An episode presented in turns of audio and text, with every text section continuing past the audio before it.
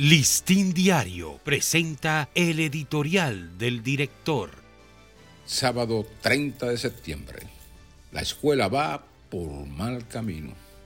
Si la escuela es la fragua del aprendizaje y del conocimiento, la nuestra parece ir perdiendo ese atributo. De hecho, las evaluaciones internacionales sobre la calidad de la enseñanza dejan muy mal parado el actual modelo educativo, sobre todo en el nivel básico.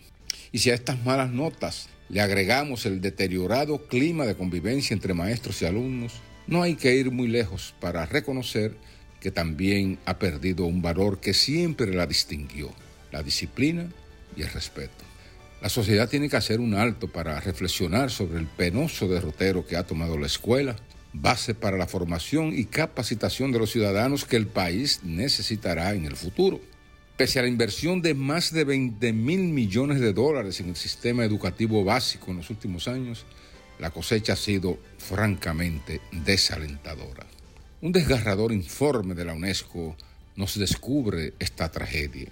El 97.8% de los alumnos dominicanos tiene serias dificultades para resolver problemas básicos de operaciones matemáticas o aritméticas. Y dentro de este contexto, el 77% de los alumnos de sexto grado, es decir, los que están en la antesala del bachillerato, figuran en o por debajo del peor nivel regional registrado en América Latina.